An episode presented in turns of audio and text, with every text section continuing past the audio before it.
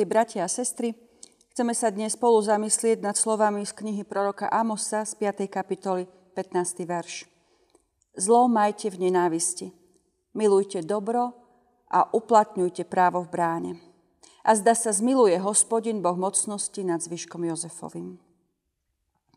Počas šestýžňového obdobia pôstu na našich službách Božích spievame zväčša pôstne piesne – Každá jedna z nich nám pripomína to, čo je základom Evanielia. Obeď pána Ježiša Krista za naše hriechy. Hovorí o jeho milosti voči nám a posilňuje nás v istote spasenia. V jednej z týchto krásnych piesní okrem iného spievame Ten na kríži moja spása, hriech odporným sa mi stal. Ježiša nemôžem vzdať sa, za mňa svoju krv vylial. Nechcem ho viac krížovať, jeho smrť znevažovať. Ten na kríži, moja spása, k nemu stále utiekam sa. Autor tejto piesne v nej vyznáva úžasnú vec. Chce na Božiu milosť odpovedať novým životom. Chce osláviť Ježiša Krista tým, že sa odvráti od hriechu, pretože v ňom, v Ježišovi, našiel záchranu. Veľmi podobnú výzvu nám prináša aj prečítané Božie slovo z knihy proroka Ámosa. Prináša Izraelu Božie slovo, ktorým ho chce vrátiť na cestu nasledovania hospodina. Návonok bolo síce v Izraeli všetko v najlepšom poriadku, náboženský život fungoval, obrady sa zachovávali, ale ako by sa viera v hospodina, jeho uctievanie nepretavili do osobnej poslušnosti a zodpovednosti v živote. O pár veršov ďalej prorok píše Preč odo mňa s hlukom vašich piesní, nechcem počuť harfu, hudbu tvojich harf. Nech sa právo vali ako vody a spravodlivosť ako stály potok. Obrady trojdenému Bohu nikdy nestačili. On chcel, a chce o mnoho viac.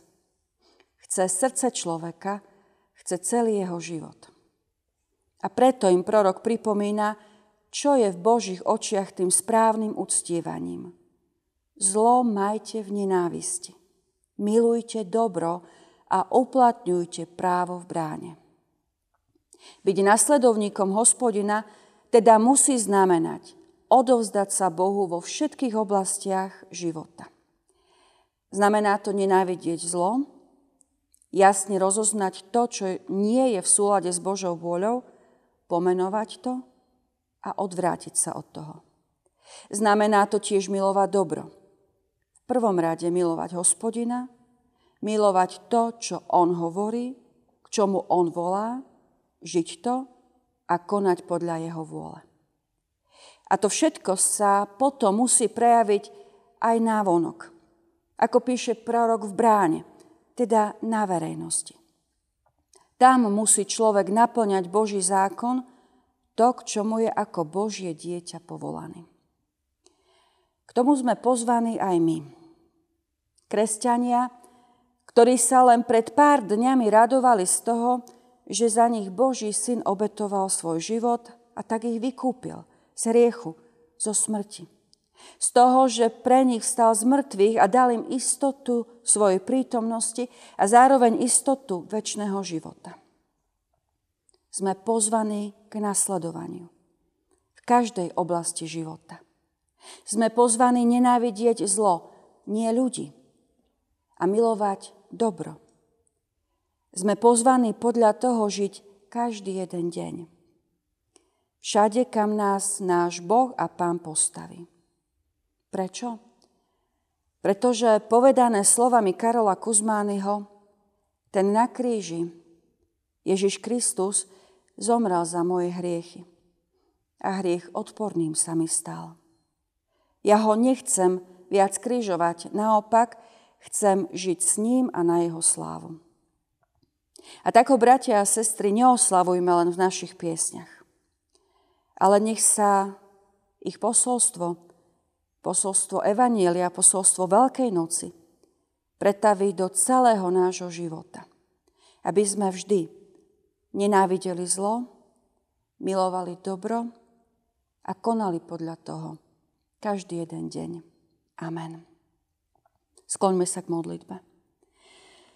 Svetý a mocný Bože, ďakujeme za Tvoju milosť, ktorú si nám preukázal v Pánovi Ježišovi Kristovi a že si nás uh, skrze Jeho obeď a Jeho vzkriesenie prebudil zo spánku smrti do nového života. Vzal si nás z tmy hriechu a postavil si nás do svetla svojej milosti, svojej moci a svojej lásky. A tak ťa prosíme, Pane, aby sme v tomto Tvojom svetle, Pane, vždy dokázali konať podľa Tvojej vôle, na Tvoju čest, na Tvoju chválu.